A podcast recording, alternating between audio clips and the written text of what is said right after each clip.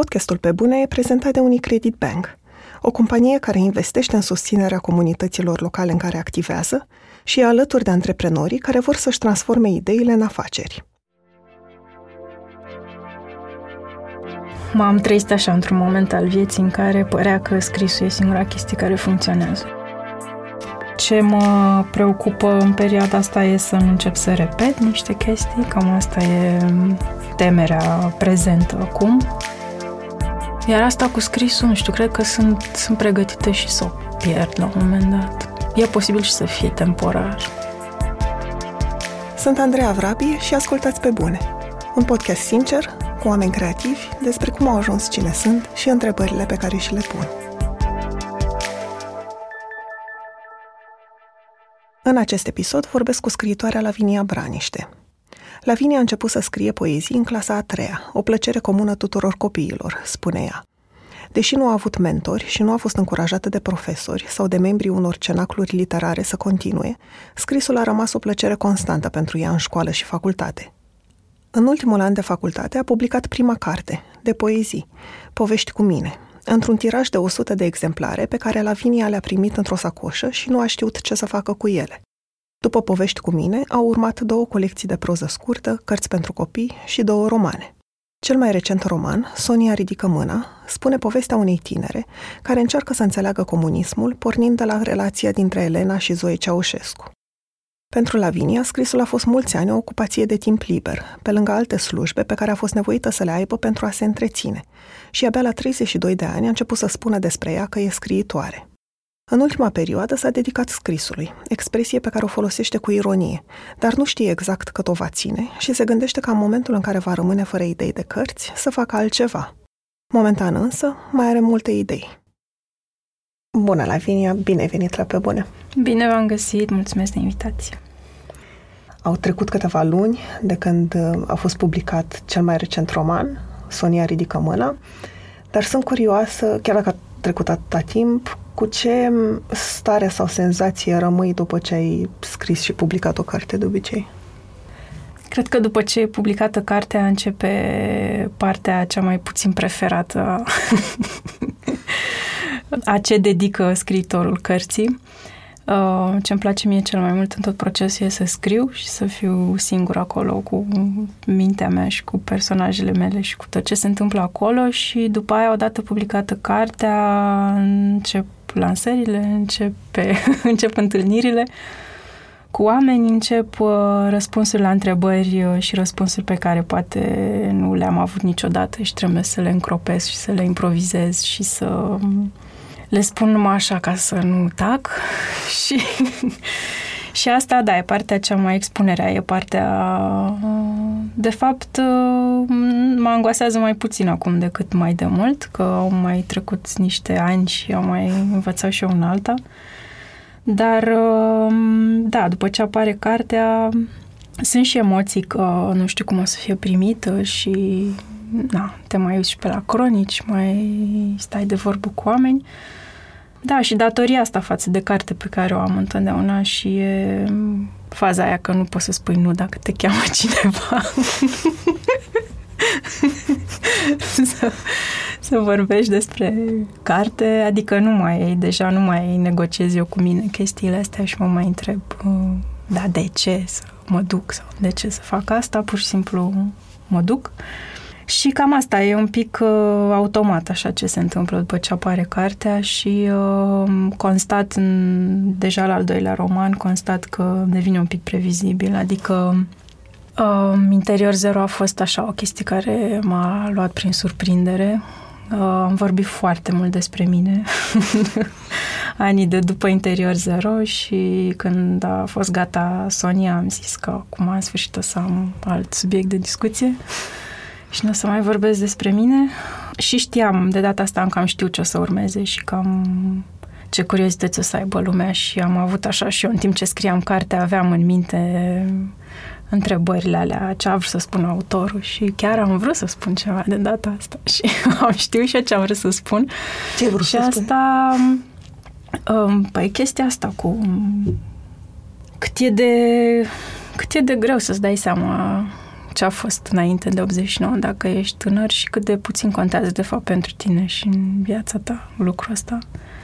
Deci am avut uh, constant în minte întrebarea asta și am avut un răspuns la întrebarea asta, ceea ce m-a ajutat pe două planuri. Pe de o parte că mi-a ordonat mie un pic munca așa și mi-a ordonat mintea în timp ce scriam și în al doilea rând că am fost și un pic mai pregătită pentru ce a urmat după apariția cărții.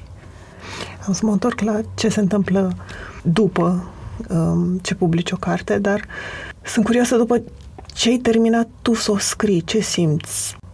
Ușurare, că poate ți-a câștigat o perioadă în care um, nu mai trebuie să te gândești la altă carte sau nu mai ești consumată de subiectul cărții. Nu mi-aminte să mă fi simțit ușurată când am terminat-o. Urmează o fază de editare, adică nu e chiar gata. Când e gata, nu e chiar gata. O fază de editare, după aia am dat-o cuiva să o citească. Asta e un lucru de care încă am nevoie și cred că o să am nevoie tot timpul să mai citească încă niște oameni, dar din păcate, fiind romane și fiind de dimensiuni mari, e cam greu să găsești oameni cărora să le ceri atâta timp din viața lor și dacă sunt amici sau cunoscuți ai mei, oricum îi suspectez că sunt politicoși și nu-mi spun. dacă nu le place, oricum nu-mi spun cinstit. și să treci la un necunoscut nu poți și așa e un pic complicată chestia asta, dar... Um, de ce simți nevoia să citească alți oameni? Pentru că tu ești prea absorbit așa de ce se întâmplă în mintea ta și de povestea ta și poți să... Adică poți să-ți scape tot fel de mărunțișuri sau poți să faci niște gafe enorme, adică poți să ai așa tot spectru de greșeli, deși, mă rog, greșeli cu ghilimele de rigoare, că nu poți să vorbești despre greșeli. Artă. Dar, da, adică poți să, poți să zici așa niște enormități și să nu-ți dai seama și ai nevoie de cineva din afară să-ți spună uite, nu mi se pare coerent ce face personajul ăsta sau chestii de genul ăsta. Eu te întrebam asta de, de ce ai nevoie să citească alți oameni, pentru că mă întrebam și dacă e, nu știu cât de sigură ești de ceea ce faci în timp ce scrii, dacă ai îndoieli.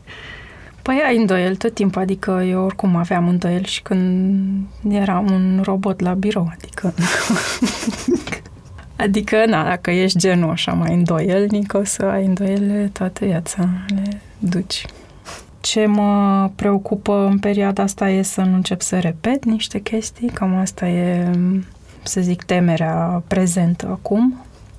O partea stilistică, mă rog, mă cam stresează cuvintele astea, nu? nu-mi place să zic așa, cu stil, cu artă, cu... Dar, um, da, partea stilistică, să zicem, uh, nu mă interesează paradă tehnică sau uh, să demonstrez eu că pot să scriu un roman dintr-o frază sau chestii din astea, nu. Adică miza mea e în altă parte, nu e pe zona asta de stil. S-a spus despre una dintre cărțile mele că se citește ușor de ce pentru cititori leneși, ceea ce n-am înțeles nici până în ziua de azi ce înseamnă. Nu știu despre care era escapada sau interior zero. Despre escapada. Am mai zis asta? Cred că am mai zis. Și am căutat toate interviurile cu tine, adică nu, să nu crezi că te repeți. și ce dacă? Adică, nu, și ce dacă sunt pentru cititori lenești? Nu sunt pentru cititori lenești, dar și dacă ar fi care problemă. Spune mai devreme că alta este miza ta, nu pe partea stilistică. Care e? Mă interesează personajele foarte mult. Adică îmi doresc mult să construiesc personaje. Asta mă atrage cel mai mult uh, în tot ce poți construi într-o carte. Mai mult decât um, structura narrativă, mai mult decât intrigă, mai mult decât uh, atmosferă, frază, cum am spus. Uh, mă interesează oamenii din povestea aia cel mai mult. Da, cam asta, cam asta. Am să mă, că spuneam că am să mă întorc la, la partea de uh, după publicarea unei cărți. Ai spus mai devreme că uh, o vezi ca un fel de datorie pentru carte. Explicăm te rog, datoria asta. Hmm, da, e, e complicat pentru că ești într-un domeniu în care construiești fără să știi ce construiești și faci așa în orb o grămadă de chestii. Uh, nu știi lucrurile pe care le faci unde te duc sau pe cine aduc în viața ta profesională sau ce oportunități, iar cuvintele astea, oportunități apar. Da, nu mă gândesc prea mult la asta, pur și simplu o fac așa inerțial. Bine, mă gândesc acasă, așa, sau cum să spun eu, cu mine, așa, când intimitatea minții mele, sau nu știu cum să spun. Uh, mă gândesc, dar în momentul în care, repet, când, uh, când vine o invitație, dacă sunt disponibilă, nu, nu refuz. Mă gândesc că nu doar scriitorii trec prin asta, că trebuie să-și promoveze munca, ci și artiștii în general trebuie să se autopromoveze și că asta îți, îți cere să ai niște skill-uri pe care nu le ai automat. Să știi cum să fac ghilimele în aer, să te vinzi, cum să fii un orator bun, dacă e un eveniment, cum să întreții un public. Ție ce ți-a fost cel mai greu să faci din toată partea asta? Da, și mie mi-e rușine să dau share pe Facebook la posterul cu lansarea. Deci, da. și am așa, când mai șeresc de ceva, spun haideți, semnul exclamări. Adică atâta pot eu să fac. Îți dai seama. Dar ce efort, deci până mă gândesc ce să scriu. Și asta de, de ce? Dintr-o... Nu știu, dar e jenant așa să tot desfaci coada ca pe un, nu știu, dar până acolo, adică până să ajungi, până să, să înveți să, să fii într-un fel anume pe o scenă sau să fii într-un fel anume în fața publicului tău, trebuie să înveți să fii într-un fel anume atunci când semnezi un contract, de exemplu. Deci, înainte de a fi un entertainer, trebuie să fii și propriul tău agent și, iarăși, să păstrezi legături, să întreții prietenii, să, să fii băgat în seamă, adică sunt multe chestii pe care trebuie să... E mult de investit în tine. Multe joburi trebuie să faci pentru tine. da.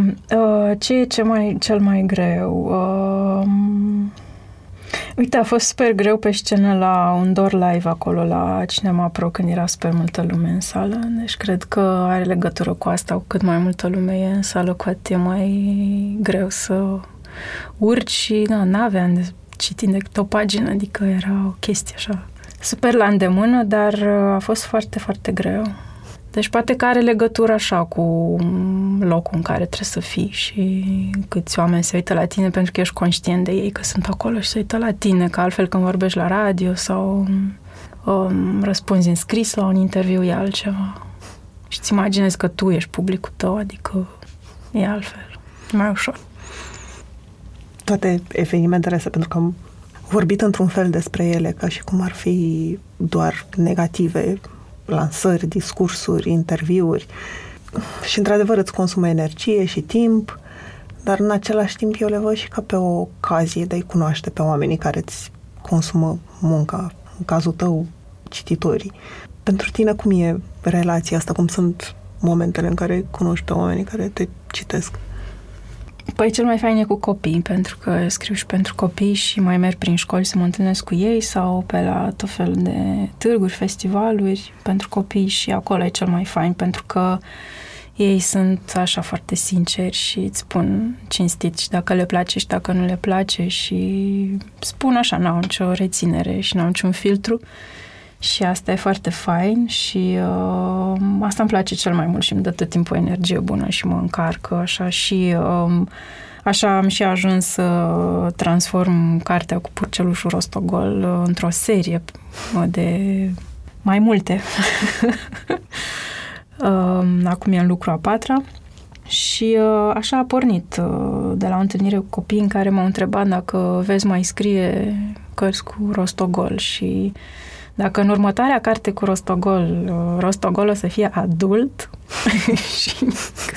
adică era așa, de la sine înțeles că va exista următoarea carte cu Rostogol și um, um, astea sunt faine și astea tot timpul mă încarcă pozitiv și îmi face plăcere să mă întâlnesc cu copii. Uh, cu ceilalți, cu oamenii mari, nu e atât de dinamic, oamenii nu sunt atât de dornici să pună întrebări sau să interacționeze când sunt în public la, la o lansare. Acum la Sonia, de exemplu, a fost așa aproape fără dialog pentru că doar ce venise cartea în librărie atunci, în seara aia, ajunsese în librărie și nu o citise nimeni din sală, deci nu, nici n-aveau ce să mă întrebe.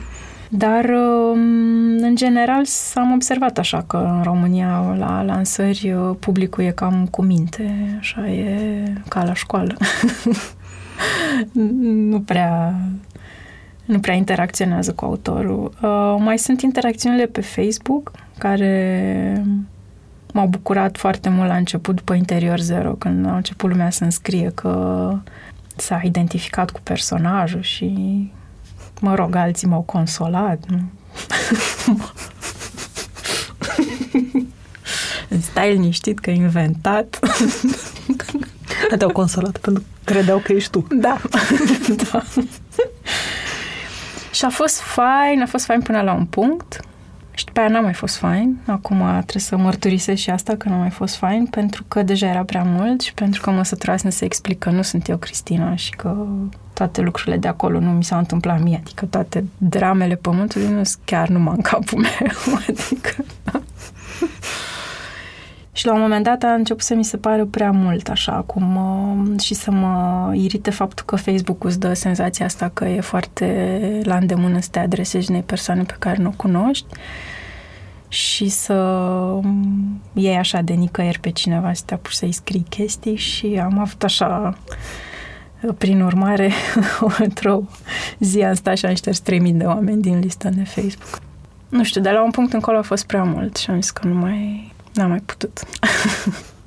da, și acum, um, nu știu, n-am mai avut uh, la Sonia, deocamdată n-am mai avut genul ăsta de, de feedback de la oameni pe care nu-i cunosc. Am avut de la oameni pe care îi cunosc, dar pe care îi suspecteze politețe întotdeauna. Deci nu, nu mă bazez pe ce spun ei. Podcastul Pe Bune e prezentat de Unicredit Bank, o companie care investește în proiecte care aduc schimbare.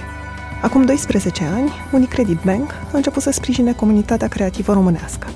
Astăzi, continuă să ajute și să inspire oameni și inițiative cu impact pozitiv în comunitățile în care activează.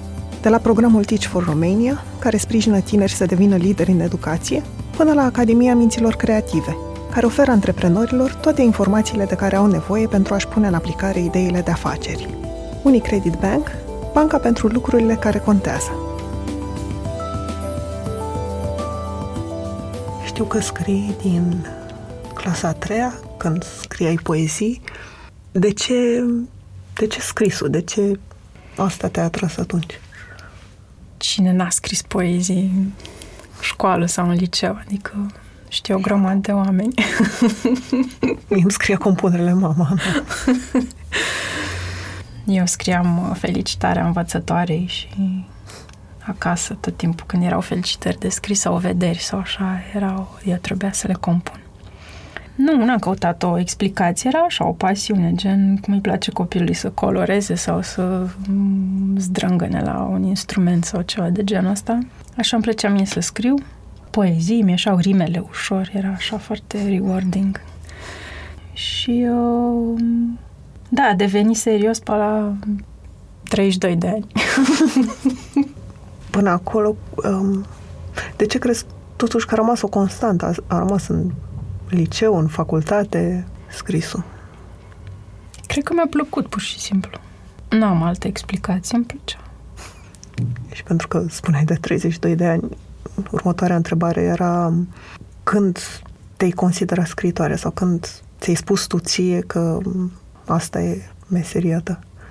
Păi, scriitoare, cred că am început să mă simt cam după Escapada, așa, care este a treia carte publicată de mine și e prima de la Polirom și pentru mine a fost așa o super chestie că a fost publicată la Polirom și mi s-a părut că e așa acum, gata, sunt o editură mare și asta e un... mi s-a întâmplat o chestie importantă.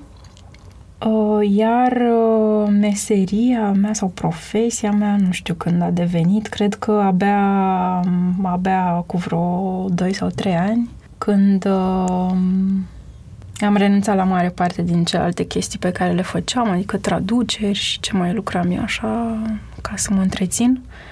Și uh, m-am dedicat scrisului, cum se spune. Și am spus că, da, în perioada asta, uite, am niște idei, am niște cărți pe care vreau să le scriu și dacă pot să fac asta, pot să fac asta. Și până atunci cum priveai scrisul? Era tot timpul ceva pe lângă. Nu știu, nici nu cred că am procesat prea mult, dar um, toate celelalte joburi pe care le-am încercat au cam, sau cam dus așa pe apa sâmbete, adică sau că am curățat așa posibilitățile din viața mea profesională. Am încercat multe chestii și tot n-au mers.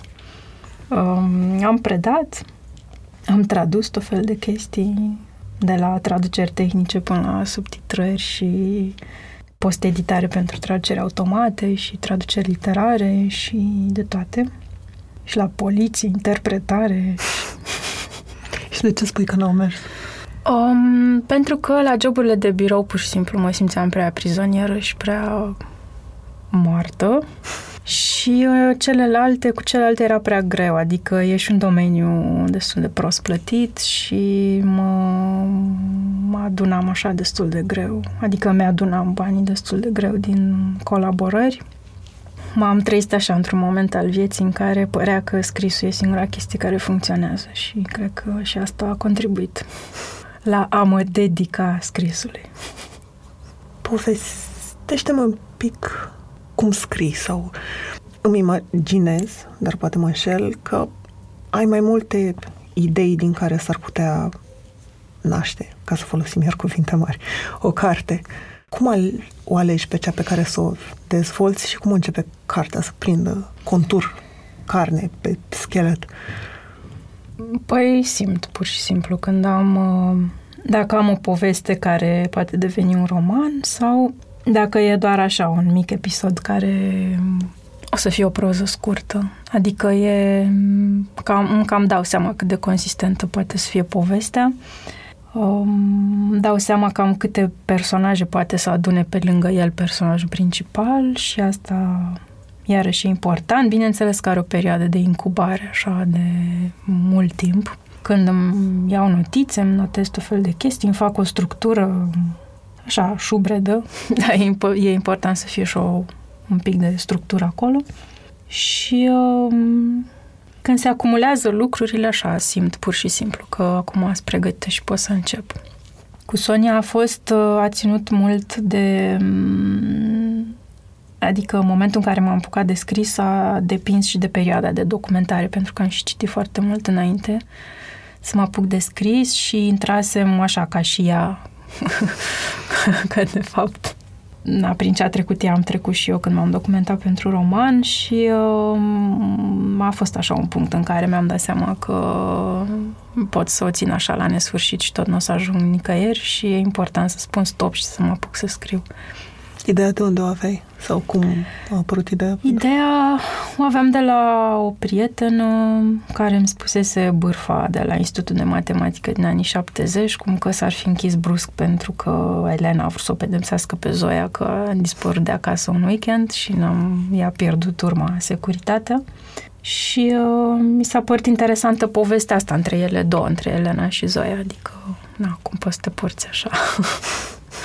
să ai totuși să poți să faci orice și să te porți așa cu copilul tău.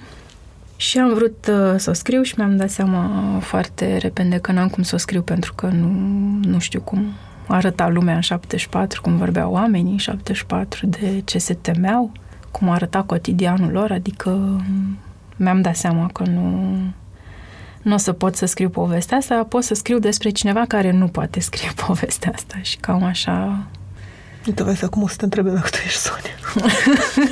da. Păi m-a întrebat lumea și asta, stai seama.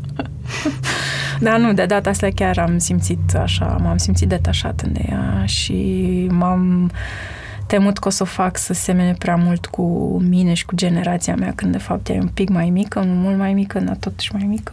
Da, totuși am, am fost mai detașată, adică nu, nu prea am dat de la mine multe. Cât a durat tot? Uh, vreo proces. doi ani, uh, am citit și am încercat să-mi pun în ordine în gânduri și cam un an am scris.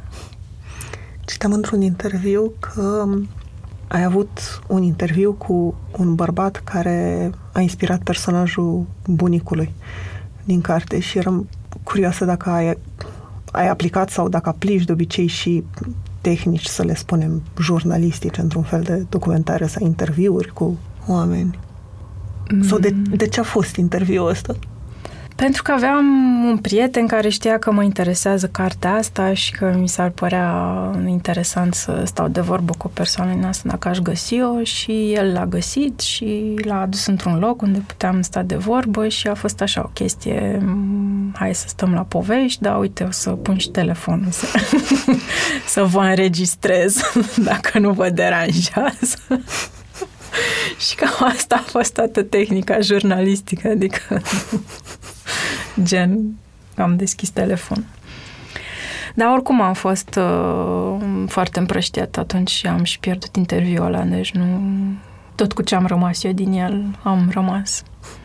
Eram curioasă dacă faci asta de obicei. Nu, nu, nu, nu, nu. Și am, am avut emoții, așa mi-a fost rușine, nu... Nu vreau să profit de oameni, deși fac asta, nu. și conștient și inconștient uh, fac asta, profit de, de oamenii din jurul meu, asta e.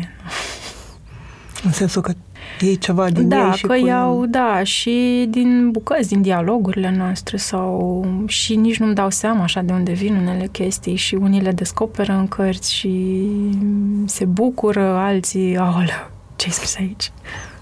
Ca să citească nu știu cine.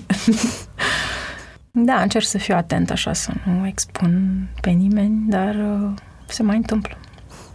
De ce condiții ai nevoie ca să scrii sau să simți tu că te ajută în scris și când întreb de condiții, mă refer atât la cele exterioare, care, nu știu, pot varia de la o cameră liniștită sau timp cât să te gândești sau o siguranță financiară, până la cele interioare, să fii tu liniștită să... Da, în primul rând, cele exterioare sunt foarte importante. Nu o cameră goală, ci o casă goală. Adică să nu trope nimeni pe la ușă. și să nu bocăne pe la bucătărie și să nu facă duș. să huruie apa. nu, glumesc. Da, important să am liniște. Acum dacă am și masa la fereastră și să mai vede și un copac verde pe fereastră, foarte bine. Nu pot scriu cu fața la perete, mi se pare așa deprimant. Dar uh, am scris și în condiții de presiune când am avut un deadline pentru ultimul rostogol, de exemplu, și m-am uh, mobilizat și l-am scris. Deci da, nu știu, cred că m-aș adapta până la urmă la tot ce ar interveni, dar din fericire acum am aceste condiții, adică am liniște, am timp și pot să mă... pot să stau să rumeg și să să scriu așa o pagină sau două pe zi și aia să fi fost o zi bună. Știu că o perioadă te-ai mutat înapoi acasă, în Brăila. Era, nu știu, parte din motiv și ca să te ajute să scrii? Da, era și asta. Au fost mai multe acolo amestecate. M-am mai povestit despre asta când mă întreabă lumea de ce te-ai mutat la Brăila. Cel mai simplu e să spun că am vrut să mă retrag acolo să scriu. Dar au fost multe chestii amestecate, adică o istorie nesfârșită de mutat în chirii foarte nașpa în orașul București. Eu iar trebuia să mă mut, stăteam într-un loc super muced și începusem să tușesc și eram așa într-o fază și pur și simplu nu mai puteam să mă împachetez iar cu toate și să mă mut și am zis gata, acum nu știu, trebuie să mă duc acasă. Și a fost și asta și niște chestii, urmau niște plecări, am avut uh, urmau niște rezidențe în străinătate și da, astea urmau mai încolo, mai peste un an, așa. Dar știam că vor urma și astea și în fine, așa, mă cam storcea de bani orașul ăsta și am zis că lasă-mă duc acolo în cocon. Da, au fost mai multe, dar uh, și ăsta a fost unul dintre motivele mari. Motivul era, de fapt, să nu mai cheltuia de mulți bani ca să nu mai fiu nevoită să mai lucrez altceva. Deci, cumva, cam asta a fost logica. Pentru că te-am întrebat de condiții care te ajută, mă întreb și ce te blochează, ce intervine cel mai des în scrisul tău. Pot fi tot felul de chestii care să te blocheze și să te demoralizeze. De exemplu, acum la fanfara lui Rostogol am uh, foarte multe personaje secundare care nu se intersectează nicăieri și uh, am început așa cu toate și cu un mare avânt și am tot construit așa pentru fiecare în parte și un background și un, niște ambiții de viitor, adică tot ce n-am eu. am pus acolo la porcușori, la rici, la toată lumea. Și um, mi-am dat seama că e așa o chestie super stufoasă și împrăștiată și care nu duce nicăieri și care trebuie rescrisă. Um, la Sonia am avut niște blocaje um, mentale de tipul um, această poveste foarte stupidă și de ce trebuie să o scriu eu, că n-am, de ce trebuie să am eu părere despre comunismul românesc și nu știu ce și că o să iasă o carte foarte stupidă și inclusiv când a fost gata am zis că e carte proastă și nu merită publicată, dar după aia am zis că, na, după tot efortul și plus că am niște amici uh, scriitori care sunt așa foarte faini și avem noi așa un grup de suport și uh, mai povesteau acolo că uneori și dacă ai îndoieli uh, cu o carte, dacă să o publici sau nu, gândește-te că ai putea să ți-o faci cadou pur și simplu. Și mi-a plăcut așa, nu era despre a mea, era despre altcuiva povestea asta, dar uh, mi-a plăcut așa și când mă mai descurajez să mă mai gândesc la chestia asta, că uneori și dacă nu e chiar grozavă cartea, poți să ți-o faci cadou. Și cumva să să pui capăt uh, sau cum să spun, să pui punct la efortul de a, de a o fi scris. Apropo de asta, tot într-un interviu, cred că spuneai că ai avut cele mai multe ezitări cu cartea asta și că ai vrut să renunți să o mai scrii. Ce era diferit față de celelalte?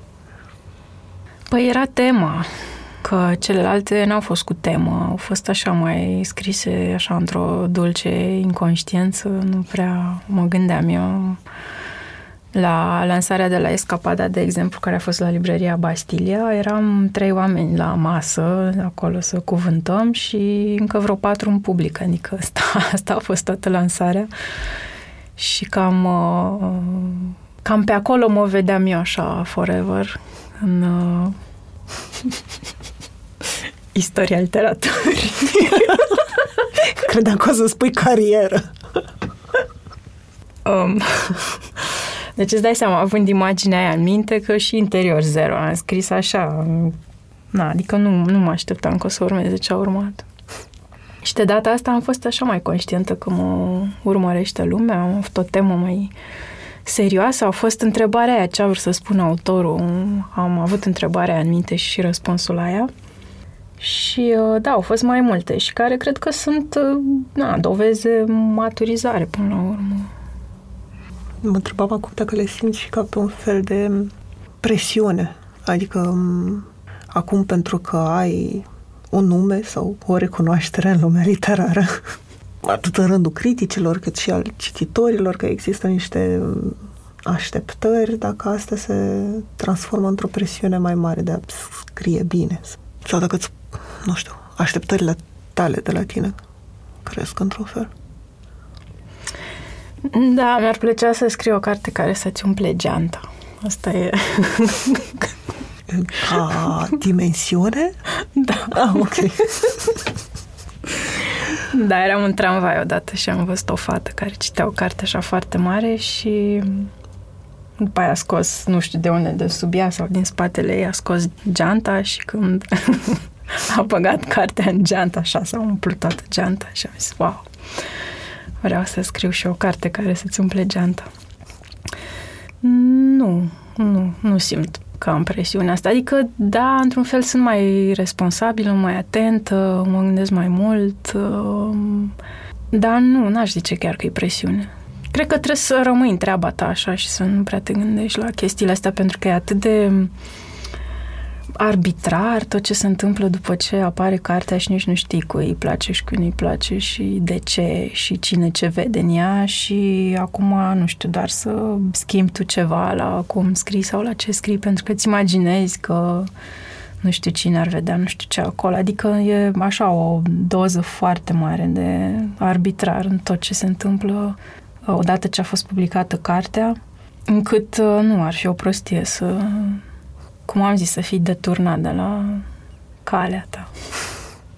Nu e vorba întotdeauna de o influență sau te gândești la reacțiile pe care le vor avea oamenii și atunci tu să schimbi ceea ce scrii, cât de o teamă mai mare de a, nu știu, greși. Cred că în orice meserie oamenii mai și greșesc. Nu știu, muzicieni, scoți cinci albume bune, o să fie și unul prost. Și o să recunoști tu într-un fel că e prost. În sensul ăsta întrebam de presiune. Păi da, dar mie mi se pare că mi-a adus scris oricum mult mai mult decât speram eu vreodată, adică deja au fost așa niște chestii și am avut niște experiențe la care nici nu m-aș fi gândit acum 5 ani sau 10 ani și oricum mi se pare că și dacă o să merg numai în jos de acum, tot uh, am avut experiențele astea și au fost mișto și... Poți să-mi dai exemple? Faptul că s-a tradus Interior Zero și să se traducă și Sonia și faptul că am văzut Interior Zero pe scenă în România și l-am văzut și în Germania și a fost așa super diferit. Ce, ce s-a luat din carte în România și ce s-a luat din carte acolo. Am scris pentru bani în presa străină, adică au fost așa niște chestii la care nu m-aș fi așteptat. Și am văzut cum e și să fii citit Apropo de Interior Zero, simt că e o, o carte, dar cred că ai spus și tu, nu? Doar că mă gândesc eu la asta, despre frica de a lua decizii și cum soarta, într-un fel, decide pentru tine. Și eram curioasă ce decizii ți-a fost ție frică să iei profesional? Păi mi-a fost frică să fac credit, ceea ce a însemnat că mi-a fost frică să rămân în jobul pe care îl aveam în atunci, în momentul în care s-a pus problema creditului. Și care joburi cum nu avea nicio legătură cu, nici cu studiile mele și nici cu ce sunt eu ca om și ce mă interesează pe mine. Altfel, alte frici, nu știu, nu știu dacă a fost frică, a fost așa mai degrabă, am așa niște regrete că n-am dat din coate să-mi fac loc la universitate sau chestii din astea. Sau să am răbdare acolo să mă duc să fiu profesor de țară doi ani și să dau definitivat și pe aia să aștept un post uh, la oraș sau, știi, chestii de genul ăsta. Sau n-am avut și o răbdare în firma X să urc în ierarhie și să colorez și eu pe alții. Să-i ascult în căști ce vorbesc la telefon. și chestiile astea mai degrabă am așa niște acum uitându-mă în urmă, niște dezamăgiri, dar nu, nu prea dramatice, că n-am avut răbdare să construiesc chestii. Dar frici profesionale nu mi-amintesc știu, a venit destul de natural totul, așa, lucrurile astea mai degrabă m-au căutat ele pe mine, dar acum, na, cum spuneam, că trebuie să vorbesc despre asta și sunt pusă în situație să caut răspunsuri la întrebări care, pe care eu nu mi le-am pus și fără de care se poate trăi, adică nici nu-mi trebuie răspunsuri la toate întrebările astea.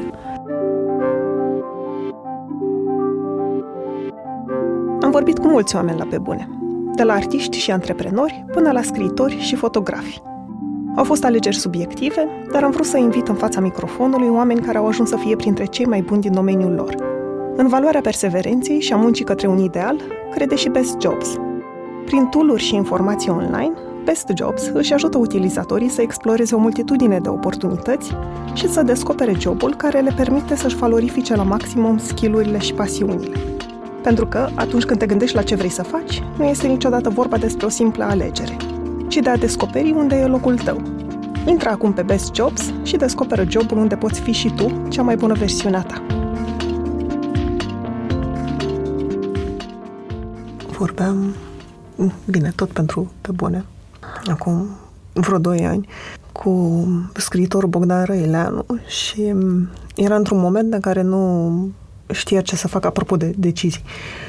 Nu știa ce să facă, dacă să-și dea demisia din publicitate și să se dedice scrisului, cum ai spus-o și tu, și mă gândeam atunci că dintre toate profesiile creative, din scris la noi este cel mai greu, dacă nu aproape imposibil să trăiești.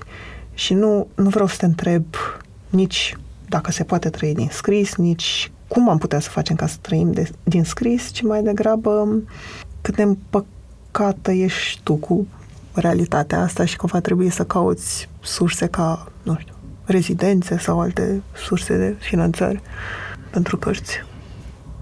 Eu am ajuns în ultima vreme să gândesc pe termen foarte scurt, pentru că um, planurile pe termen lung au fost așa cam, cam nu prea au ieșit. Da, și așa că atâta vreme cât am pe termen scurt uh, așa o idee despre ce se întâmplă, mă simt ok. Um, și deocamdată știu că o să mai rămân la Brăila, anul ăsta cel puțin sigur. Și, na, sunt, uh, sunt ok cu gândul ăsta și asta e, adică... Iar asta cu scrisul, nu știu, cred că sunt, sunt pregătită și să o pierd la un moment dat. E posibil și să fie temporar. Scris. Da, și viața dedicată scrisului, adică e posibil la un moment dat să ajung la așa un grad de frustrare financiară și, și de izolare, așa că nu e totuși o... Nu sunt, eu nu sunt genul rural. să mă ierte orașul Brăila că m-au certat cititorii pentru textul ăla din scena nouă. Și mi-au zis că nu e oraș de curve și de golani, dar eu nici nu scrisesem asta. da, mă rog. Fiecare a fost altceva. Da. Da, adică s-ar putea la un moment dat să mi se cam aplece și să spun gata, vreau și eu siguranța jobului și asta e. Adică e foarte simplu până la urmă să fii un robot, să te duci, să te întorci de undeva și să faci ceva ce ți se spune să faci și asta e. Și poate că la un moment dat o să mă întorc la chestia aia, habar n-am. Dar n-ar fi nimic dramatic nici dacă aș face asta. Și dacă ar fi temporar. Scrisul pentru că, repede, deja am văzut cam ce se poate aduce și... Nu. Știu că în ultimul an, sau poate mai mult de un an, ai fost în mai multe rezidențe în Austria, în Elveția. Explicăm puțin în ce constau rezidențele de scris.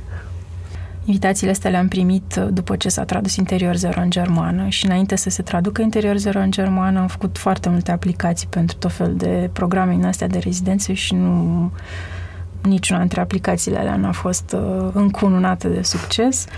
Dar după ce s-a publicat Interior Zero în germană, am primit niște invitații, deci fără selecție și fără alte chestii, m-am dus acolo pur și simplu.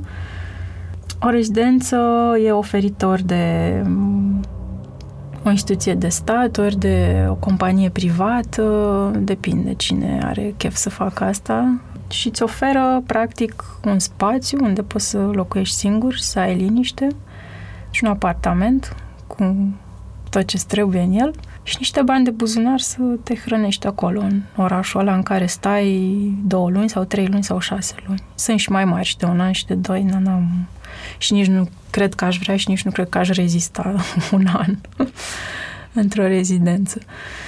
De exemplu, Sonia, am terminat un descris în Germania la Wiesbaden, deci uneori am putut să scriu, alteori n-am putut să scriu și când nu poți să scrie foarte frustrant că ești acolo ca să scrii și trece timpul și tu n-ai scris și așa intri așa într-o chestie care poate să te cam nebunească. Um, pentru că se poate pur și simplu să nu te acomodezi sau să nu poți să-ți apropiezi spațiul ăla sau poate organizatorii sunt foarte zeloși și te scot din casă fiecare zi ca să nu te plictisești și îți tot propun activități și depinde, depinde, sunt experiențe variate, dar în principiu cam asta e, cam îți oferă un loc unde să stai să lucrezi, dar na, eu m-am dus pentru bani pentru că eu locul aveam, adică aveam și locul, aveam și timpul, nu trebuia să mă scoate nimeni dintr-o familie gălăgioasă sau dintr-un oraș gălăgios sau dintr-un... Adică nu era nevoie să chiar merg în altă parte, dar uh, e o condiție să fie acolo ca să primești banii, deci. Dar, uh, na, fiecare, fiecare profită altfel de asta. Adică știu pe cineva care a scris o carte într-o lună, într-o clădire în care se construia deasupra, adică era un bloc în construcție și se mai construiau etaje deasupra și el a reușit să scrie o carte într-o lună acolo.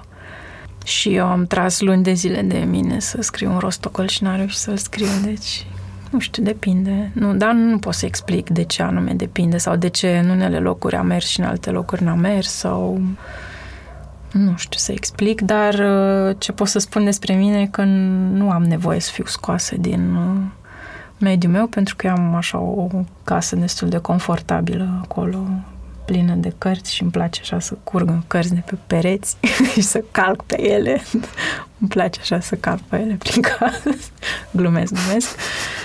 Da, am așa acolo toate obiectele mele, am uh, mediul meu, am masa la geam, pom la geam, uh, patul bun, pot să dorm bine, liniște și bam rezidența, știi, adică a fost valiza și du-te. Da, na, m-am dus. Vorbeam recent cu cineva care observase că um, în interviurile mele, dar nu doar, oamenii care ajung să aibă, să-i spune succes, ajung la un anumit nivel pentru ei, după aia își explică totul prin faptul că au avut foarte mult noroc și mai puțin că au muncit ca să ajungă acolo. Dar eram curioasă cum îți explici tu ce ți s-a întâmplat în scris până acum. Dacă e o, o șiruire de întâmplări norocoase sau multă muncă. Și nu se exclud. Da, nu se exclud, sunt amândouă. Eu am avut, am avut și eu senzația asta mulți ani, că am fost norocoasă și că am, cum s-au nimerit niște chestii, că fix la mine s-au nimerit ce chestii.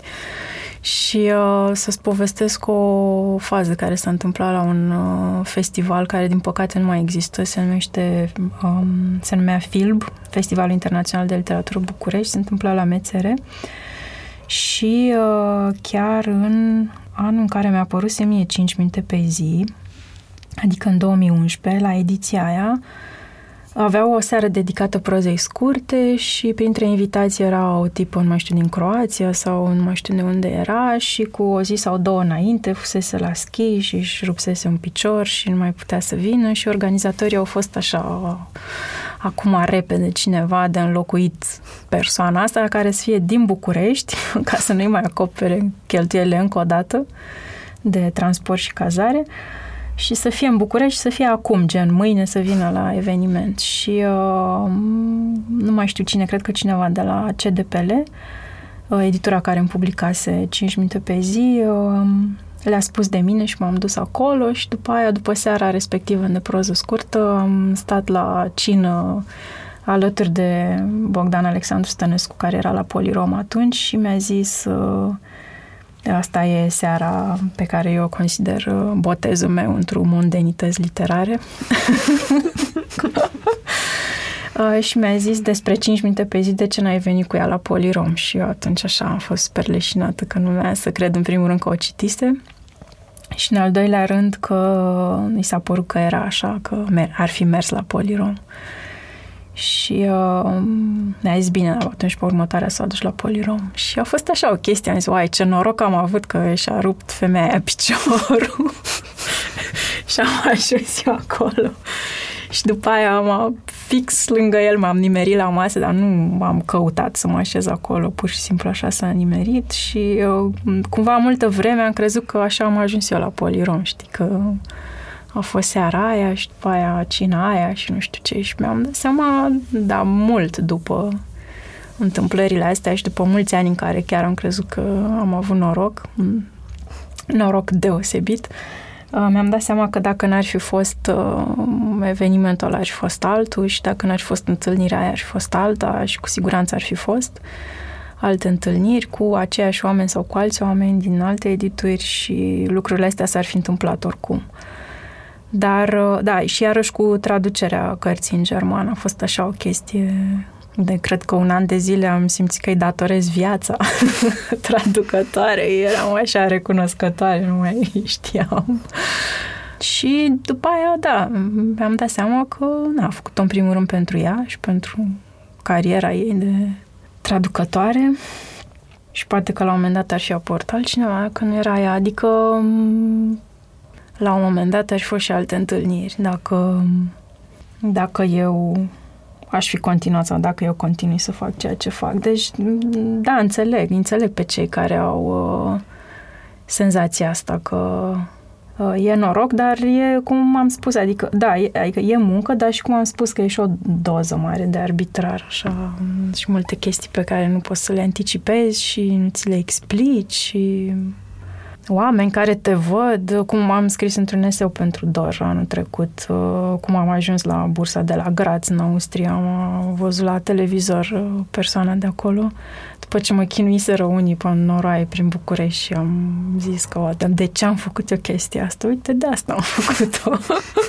ca să mă vadă la televizor tipa aia. Dar uh, nu știu, adică poți să o faci fix degeaba și să nu te vadă nimeni niciodată sau N-ai de unde să știi. Pentru că ai spus că e o doză mare de arbitrar și puțin mai devreme în interviu că nu consider că scrisul e definitiv, că se poate întâmpla să nu, nu mai scrii.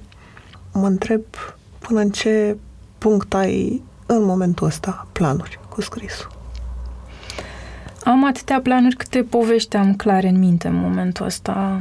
Mai am câteva pentru copii pe care vreau să le scriu, mai am un roman pentru care mă documentez acum, dar n-aș vrea să pic în capcana de la Sonia și să se mai termine documentarea și oricum nu e pe o temă atât de grea. Mai am un volum de proză scurtă pe care aș vrea să-l scriu, deci am, cred că e cam singurul drive așa pe care l-am și văd că până acum a fost suficient cât să mă țină activă. Da, am idei de cărți, și uh, cam, cam așa, cum era în, uh, când eram la școală și după aia studentă la facultate, că măsuram timpul în ani universitari, adică eu nu știam, nu spuneam 2019 sau 2018, spuneam din septembrie 2017 până în iunie 2018, adică așa îmi împărțeam timpul. Uh, Acum, da, viitorul meu imediat se împarte în segmentele astea pe care le voi dedica acestor cărți pe care acum, pentru care acum mă simt pregătit. Mulțumesc că ne-ați ascultat! Pentru mai multe episoade, mergeți pe SoundCloud, iTunes, Spotify sau în orice aplicație de podcast folosiți. Pe bune este un podcast produs de Dor, editor de sunet e Horia Baldea, tema muzicală e compusă de Alex Turcu, Asistent de producție e Alina Șincu. Nu uitați, dacă v-a plăcut episodul, dați-l mai departe, ca pe bune să ajungă în căștile cât mai multor oameni.